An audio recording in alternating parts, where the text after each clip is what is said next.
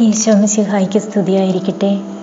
Bible രണ്ടായിരത്തി ഇരുപത്തിരണ്ട് ഒന്നാം ദിവസം. ഇന്ന് ജനുവരി ഒന്ന്. വായിക്കുന്നത് സിസ്റ്റർ റീറ്റ തെരേസ്.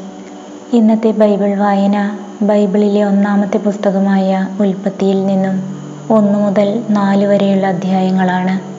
ഇന്നത്തെ വായന ഈശോ മറിയം യോസേപ്പിന്റെ സ്തുതിക്കായി സമർപ്പിക്കുന്നു. ഉൽപ്പത്തി പുസ്തകം അധ്യായം ഒന്ന്. ദൈവം പ്രപഞ്ചത്തെ സൃഷ്ടിക്കുന്നു.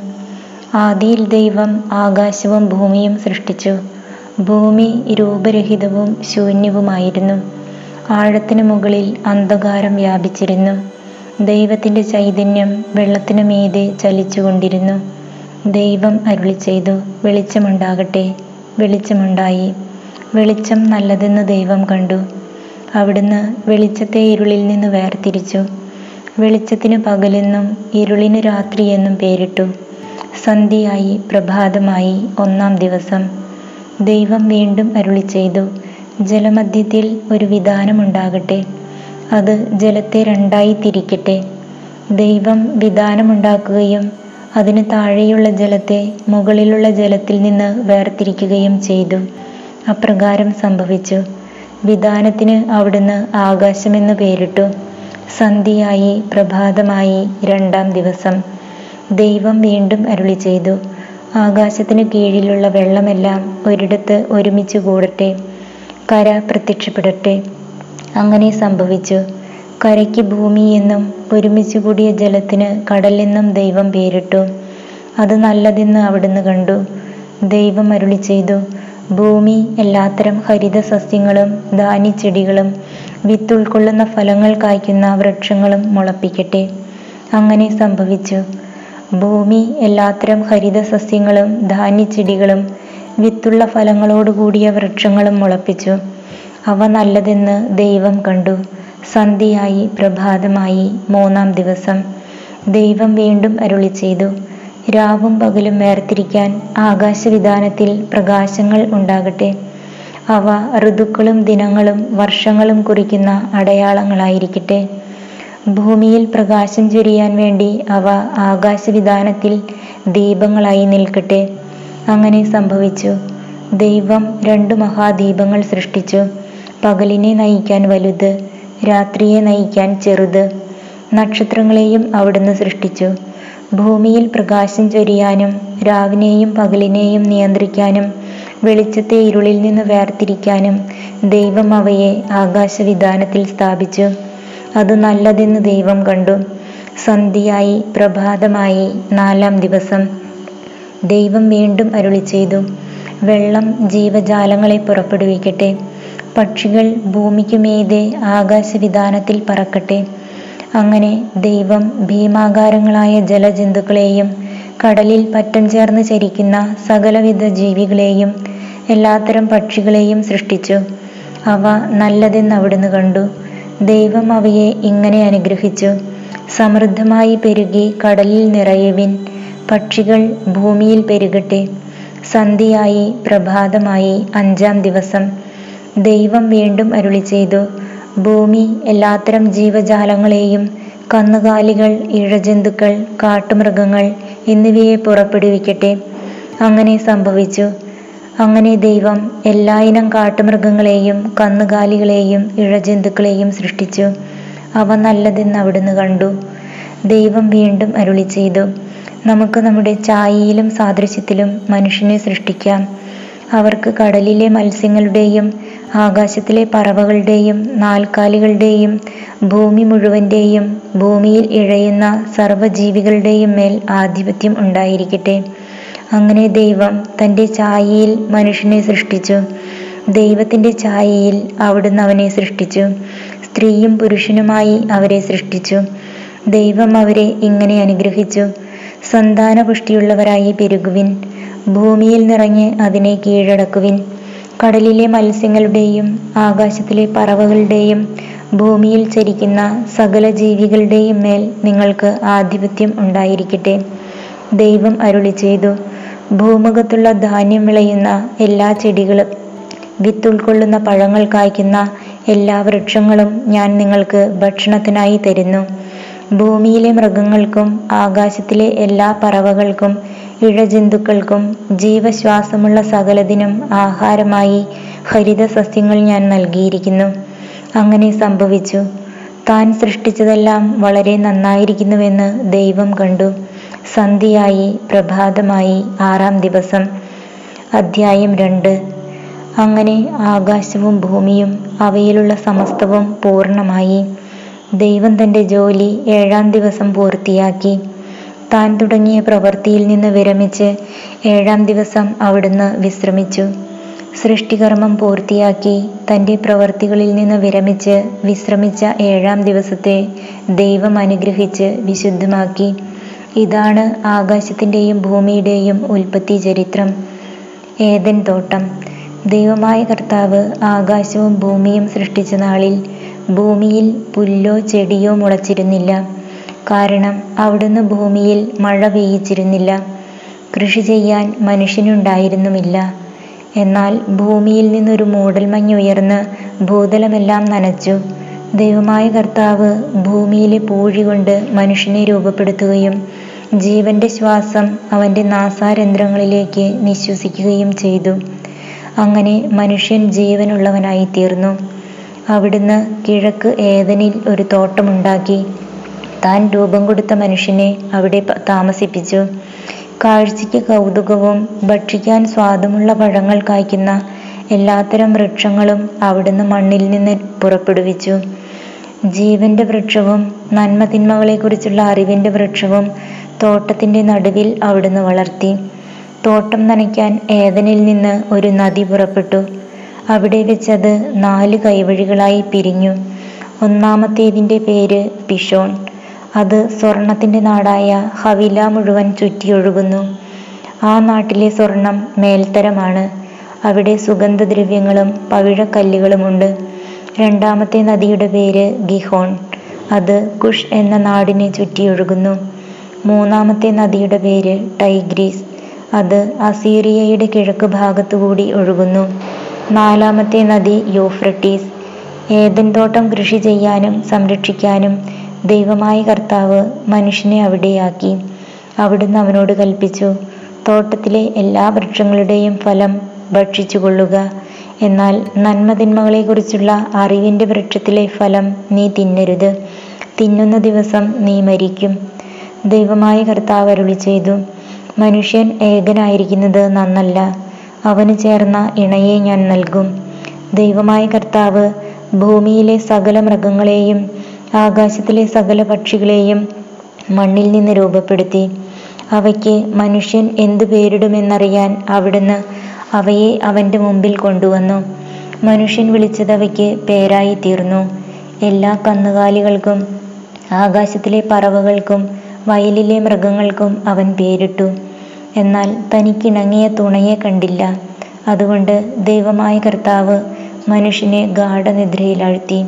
ഉറങ്ങിക്കിടന്ന അവന്റെ വാരിയെല്ലുകളിൽ ഒന്ന് എടുത്തതിന് ശേഷം അവിടെ മാംസം കൊണ്ട് മൂടി മനുഷ്യനിൽ നിന്നെടുത്ത വാരിയെല്ലുകൊണ്ട് അവിടുന്ന് ഒരു സ്ത്രീക്ക് രൂപം കൊടുത്തു. അവളെ അവന്റെ മുമ്പിൽ കൊണ്ടുവന്നു. അപ്പോൾ അവൻ പറഞ്ഞു ഒടുവിലിത എന്റെ അസ്ഥിയിൽ നിന്നുള്ള അസ്ഥിയും മാംസത്തിൽ നിന്നുള്ള മാംസവും. നരനിൽ നിന്നെടുക്കപ്പെട്ടതുകൊണ്ട് നാരി എന്ന് ഇവൾ വിളിക്കപ്പെടും. അതിനാൽ പുരുഷൻ മാതാപിതാക്കളെ വിട്ട് ഭാര്യയോട് ചേരും. അവർ ഒറ്റ ശരീരമായി തീരും പുരുഷനും അവന്റെ ഭാര്യയും നഗ്നരായിരുന്നു.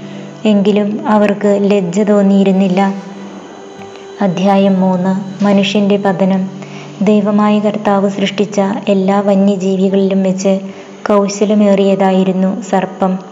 അത് സ്ത്രീയോട് ചോദിച്ചു തോട്ടത്തിലെ ഒരു വൃക്ഷത്തിന്റെയും ഫലം തിന്നരുതെന്ന് ദൈവം കൽപ്പിച്ചിട്ടുണ്ടോ?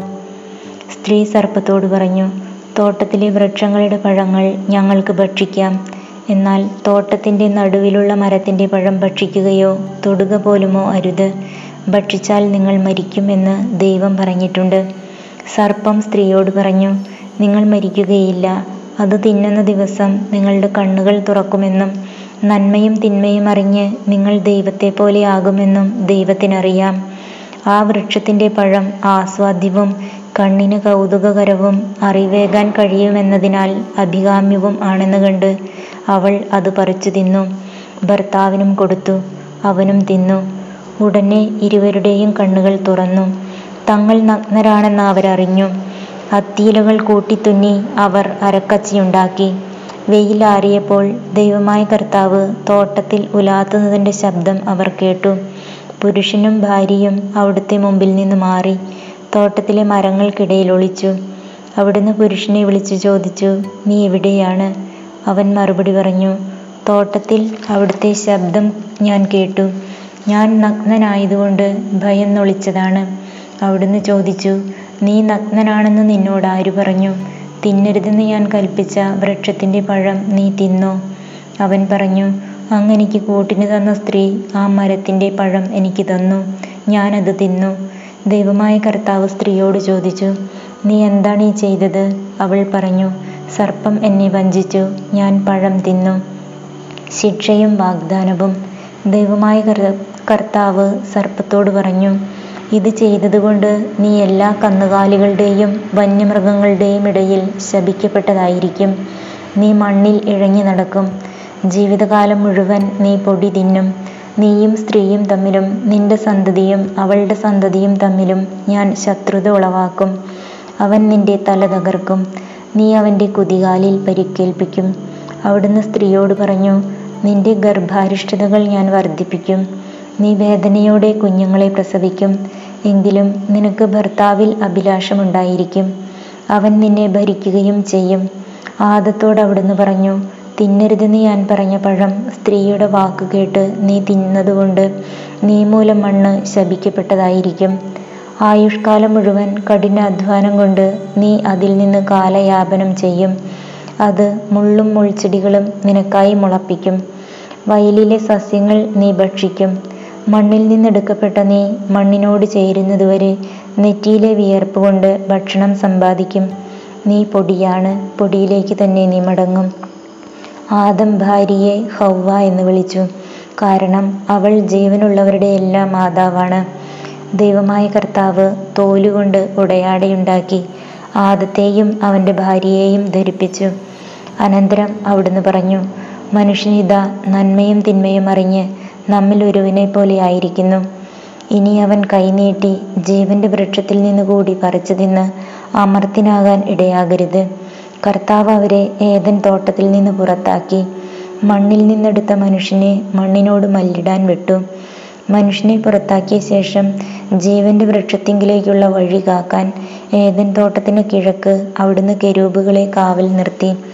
എല്ലാ വശത്തേക്കും കറങ്ങുന്നതും തീ ജ്വലിക്കുന്നതുമായ ഒരു വാളും അവിടുന്ന് സ്ഥാപിച്ചു.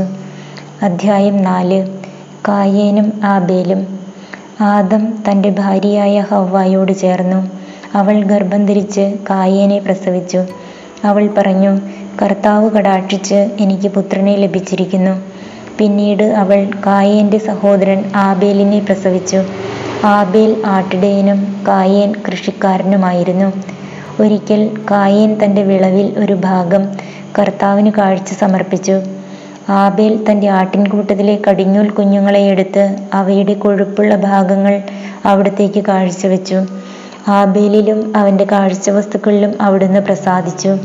എന്നാൽ കായേനിലും അവന്റെ കാഴ്ചവസ്തുക്കളിലും അവിടുന്ന് പ്രസാദിച്ചില്ല. ഇത് കായേനെ അത്യധികം കോപിപ്പിച്ചു. അവന്റെ മുഖം കറുത്തു. കർത്താവ് കായേനോട് ചോദിച്ചു നീ കോപിച്ചിരിക്കുന്നത് എന്തുകൊണ്ട്? നിന്റെ മുഖം വാടിയിരിക്കുന്നത് എന്തുകൊണ്ട്? ഉചിതമായി പ്രവർത്തിച്ചാൽ നീയും സ്വീകാര്യനാവുകയില്ലേ? നല്ലത് ചെയ്യുന്നില്ലെങ്കിൽ പാപം വാതിൽകൾ തന്നെ പതിയിരിപ്പുണ്ടെന്ന് ഓർക്കണം. അത് നിന്നിൽ താല്പര്യം വെച്ചിരിക്കുന്നു. നീ അതിനെ കീഴടക്കണം. ഒരു ദിവസം കായേൻ തന്റെ സഹോദരൻ ആബേലിനോട് പറഞ്ഞു നമുക്ക് വയലിലേക്ക് പോകാം. അവർ വയലിലായിരിക്കെ കായേൻ ആബേലിനോട് കയർത്ത് അവനെ കൊന്നു.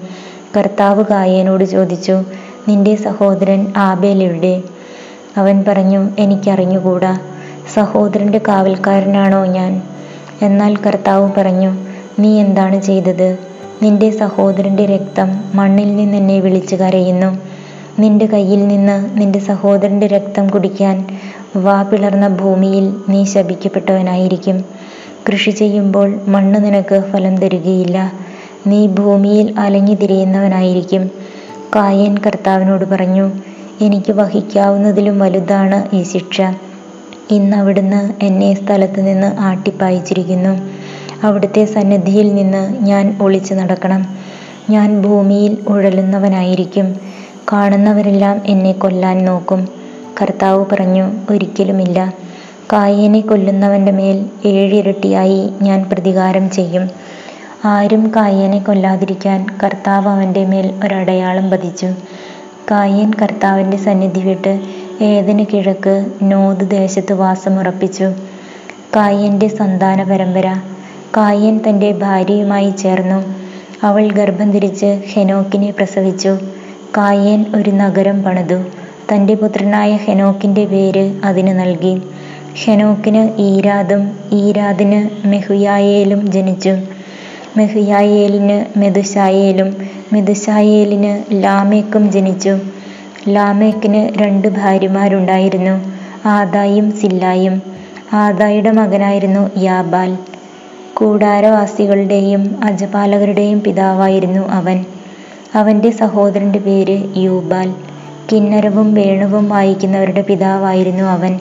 സില്ലായ്ക്കും ഒരു പുത്രനുണ്ടായി തൂബൽ കയ്യൻ ചെമ്പുപണിക്കാരുടെയും ഇരുമ്പ് പണിക്കാരുടെയും പിതാവായിരുന്നു അവൻ.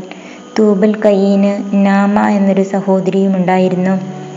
ലാമെക്ക് തന്റെ ഭാര്യമാരോട് പറഞ്ഞു ആദായെ സില്ലായെ ഞാൻ പറയുന്നത് കേൾക്കുവിൻ.